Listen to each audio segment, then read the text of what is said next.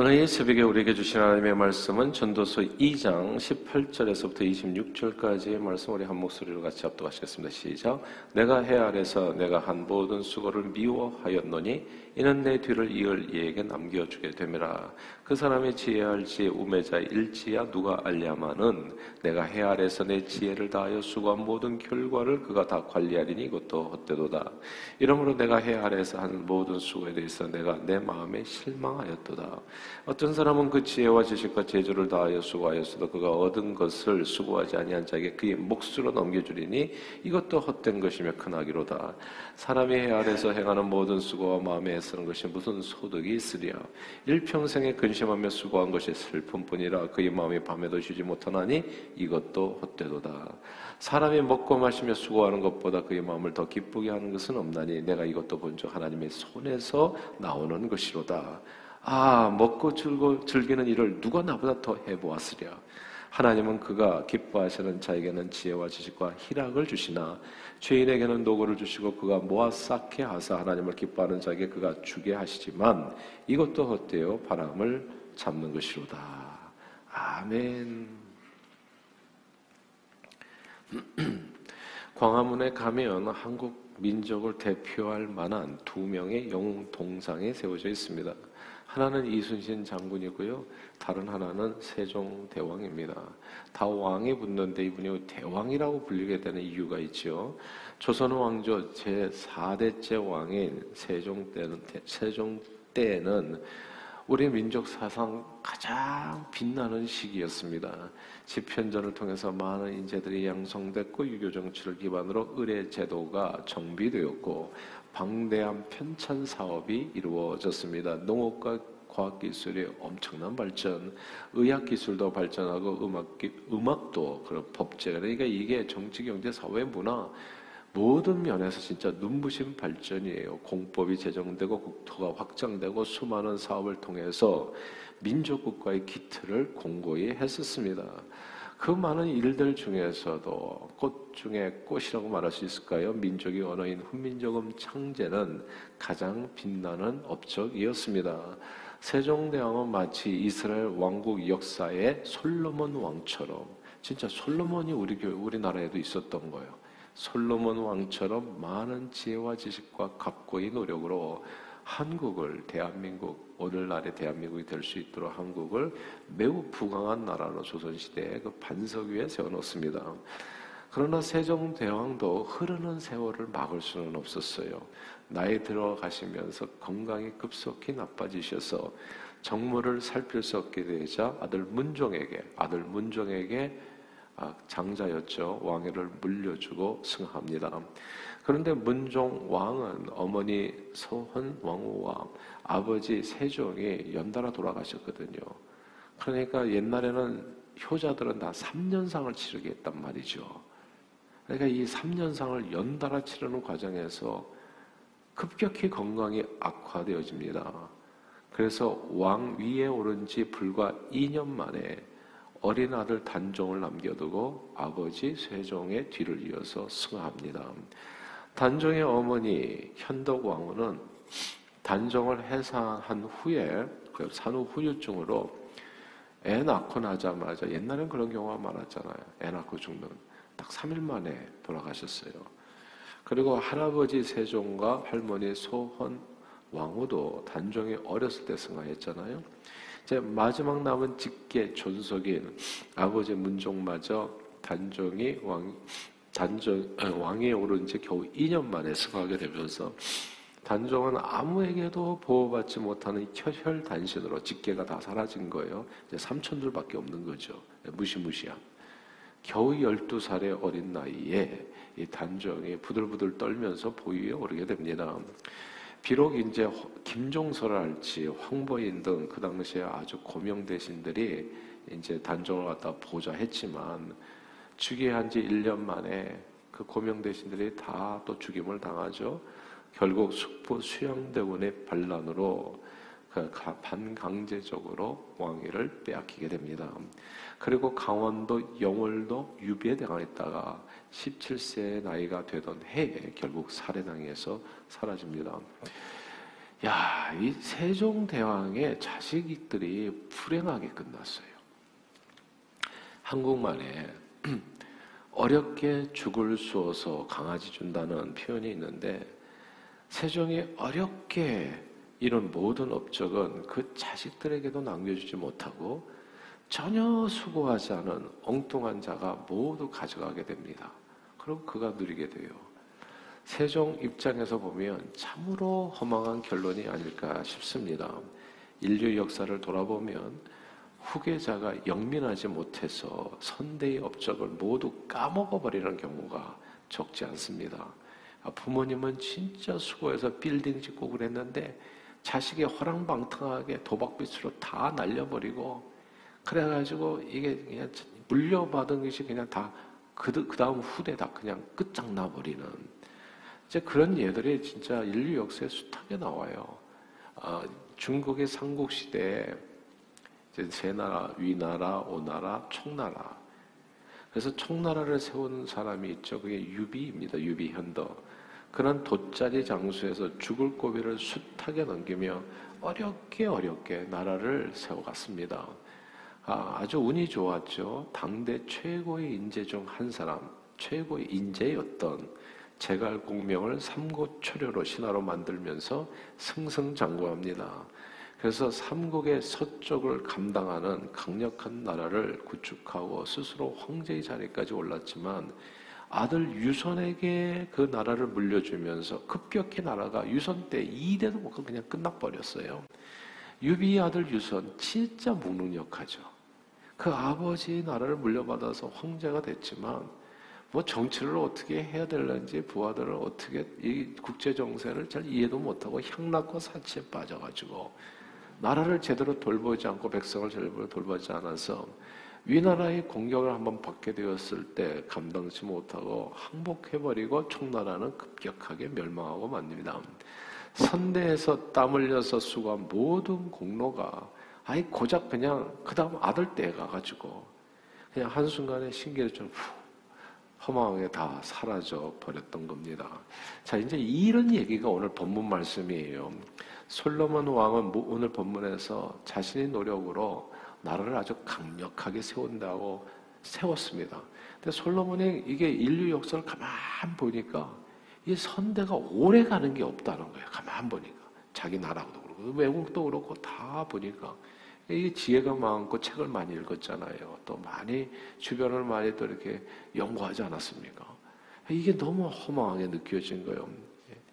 자기 후대에 이 나라를 내가 어렵게 세워가지고 정말 이렇게 왕도 궁도 짓고 그다음에 성전도 지어가지고 나라를 이렇게 든든하게 만들어 놨는데, 이 나라를 이어받을 자기 자식이 르호보암이 지혜자일지 우매자일지 알 수가 없고 결국 자기가 수고한 모든 것을 다 관리하게 될 것이기 때문에 자기가 애써서 만든 거를, 자신의 입장에서는 모든 노력이 이거 허망할 수밖에 없는 것 아닌가? 이렇게 고백을 하는 거예요. 그렇게 된다면 사람이 해 아래에서 행하는 모든 수고와 마음에 애쓰는 것이 다 무슨 소득이 있겠는가? 내가 하는 모든 일이 무슨 의미가 있는가? 이렇게 탄식하는 거죠. 그러나 이제 오늘 본문의 진짜 포인트는 여기에 있어요. 솔로몬 왕은 어렵게 죽을 수 강아지 주는 듯한 이런 허망한 인생길에서 아주 소중한 한 가지를 발견합니다. 그게 이제 오늘 이 아침에 하나님께서 우리 심령에 들려주고 싶은 메시지죠. 그 말씀이 오늘 본문 24절입니다. 24절 한번 같이 한번 읽어볼까요? 시작! 사람이 먹고 마시며 수고하는 것보다 그의 마음을 더 기쁘게 하는 것은 없나니 내가 이것도 본즉 하나님의 손에서 나오는 것이라. 아멘. 하나님의 손에서 나오는, 하나님께서 주시는 선물이라는 뜻입니다. 하나님께서 주시는 선물이 뭐라고요? 너무 평범해서 놀랍지 않아요? 먹고 마시고 수고하는 거, 먹고 마시고 일하는 거, 이게 하나님께서 주신 선물이라는 거예요. 여러분들이 새벽 기도가 끝나고 나서 일터로 나가시게 된다면 그게 하나님께서 주신 축복이라는 것을 꼭 기억하십시오. 아, 이게 하나님께서 내게 주신 축복인 거라 감사하다. 또 오늘 또 이렇게 새벽기도 끝나고 나가시면서 아침으로 무슨 사과 한 쪽이라도 뭐 밥 한 숟갈이라도 드실 수 있다면 야 이게 하나님께서 내게 주신 선물이구나 이렇게 감동으로 받아서 오늘 하루도 기쁨을 누리면서 살아가시는 여러분 모두가 되시기를 주님의 이름으로 축복합니다. 보세요. 사람이 먹고 마시며 수고하면서 자기 마음을 기쁘게 하는 일은 야 이게 왕만 누리는 게 아니에요. 뭐 최고예요. 나보다도 더 느린 사람이 어딨냐 하는데 그 사람만 누리는 게 아니에요. 시골 촌부도 매일같이 누리는 거예요. 살아 숨쉬는 동안에 매일같이 먹고 마시고 일할 수 있는 축복이 우리에게 주어진 거예요. 저는 예전에 일하는 것은 고통인 줄만 알았어요. 이제 일할 수 있다고 하는 그 자체가 기쁨이더라고요. 축복이더라고요. 그래서 하나님 앞에 저는 기도해요. 저는 마지막까지 일하다 죽고 싶어요. 주님. 무슨 일이든지. 그냥 이게 하나, 이걸 축복이라고 생각을 안 하면 이게 굉장히 힘들게만 느껴지는데 몸을 움직여서 마지막 순간까지 쓰임받다 하나님 앞에 갈 수 있다면 그게 무슨 일이 되었든지 뭐 세탁소 일이든지 무슨 일이든지 몸을 움직여서 건강하게 쓰임받다 병원 신세 하루도 안 지고 아 그렇게 강건하게 뭐 진짜 집에서 애라도 봐주면서 계속 쓰임받다가 아 그러다가 하나님 나라에 가게 된다면 그게 할렐루야가 아니냔 말이죠. 우리는 내가 이 나이까지 무슨 일을 이렇게 해야 되는가 이렇게 생각하는데 그 일마저도 없어져 보세요. 그럼 왜 사냐고. 아 이게 알고 보니까 먹고 마시고 너 밥 먹고 살고 그리고 매일같이 할 수 있는 일이 있다는 게 그게 하나님께서 주신 축복인 것을 알지 못하냐 이 내용이에요. 인생은 어차피 허망한데 가만 살펴보니까 매일매일의 우리 일상 속에서 하나님께서 우리에게 주신 것이 이게 선물이고 행복이었구나 이것을 깨달은 겁니다. 남녀노소 빈부귀천을 막론하고 이 땅에 사는 사람들이 매일 하는 거 먹고 마시고 수고하고 마음을 기쁘게 하는 거 일상입니다. 그런데 그런 평범한 일상에서 먹고 마시고 땀 흘려 일하는 과정에서 얻은 기쁨을 하나님께서 모든 인생에게 무엇으로 선물로 주셨다는 겁니다. 이거를요 우리가 바쁘게 살 때는 진짜 몰랐어요. 근데 지난 3년간 코로나 기간을 지나면서 모든 시간이 딱 멈춘 것 같았잖아요. 그러면서 우리는 반강제적으로 이런 기분을 느끼게 된 거예요. 한 가지를 확실하게 깨닫게 된 거죠. 그게 일상의 행복이에요. 그 기간에 코로나 기간에 가장 많이 불린 찬양곡 두 곡이 있어요. 혹시 아실지 모르겠습니다. 우리 교회에서도 불렀죠. 그 하나가 첫째는 은혜라는 곡입니다. 내가 누려왔던 모든 것들이 내가 지나왔던 모든 시간이 내가 걸어왔던 모든 순간이 당연한 것 아니라 은혜였소. 야, 우리는 그냥 그게 새털같이 많은 시간 하나도 허창게 생각하면서 살아왔는데 그 모든 시간이 네가 받은 축복 한번 세봐라. 우리는 맨날 불만이 많아요. 인상 쓰면서 살아요. 기뻐하지 않아요. 항상 기뻐하라고 얘기하는데 왜? 매 순간을 은혜라고 생각하지 않기 때문이에요. 오늘도 숨 쉬면서 이 자리에 와 있는 이게 은혜라고 생각을 안 한다고. 저는 진짜 새벽에 춤추면서 와요. 내가 오늘도 아침 이 새벽을 깨우면서 주님 앞에 나와서 기도할 수 있다는 거 이게 얼마나 큰 은혜인가. 살아 숨쉬는 동안에 내가 주님 앞에 기도로 하루를 깨울 수 있다는 거. 근데 지나왔던 이 모든 시간들이 그냥 당연한 줄 알고 살아가면 기쁨이 없는 거예요. 항상 불만만 가득 차서 살아가는 것이지 아침 해가 뜨고 저녁에 노을 봄의 꽃향기와 가을의 열매 변하는 계절의 모든 순간이 당연한 게 아니라 은혜. 내가 이 땅에 태어나서 살아가는 그 어린아이 시절과 지금까지 숨을 쉬며 살며 꿈을 꾸는 삶 당연한 것 아니라 은혜라는 거. 내가 하나님의 자녀로 살며 오늘 찬양하고 예배하고 이 새벽을 깨우며 기도하는 삶 복음을 전할 수 있는 축복이 당연한 거 아니라 은혜입니다. 모든 것이 은혜이지요. 한없는 은혜. 내 삶에 당연한 것이 알고 보니 하나도 없었다는 것을 모든 것이 하나님의 은혜입니다. 이 내용이 오늘 성경 말씀이에요. 근데 그것과 더 함께 코로나 기간에 인기가 있었던 찬양이 행복이라는 찬양이에요.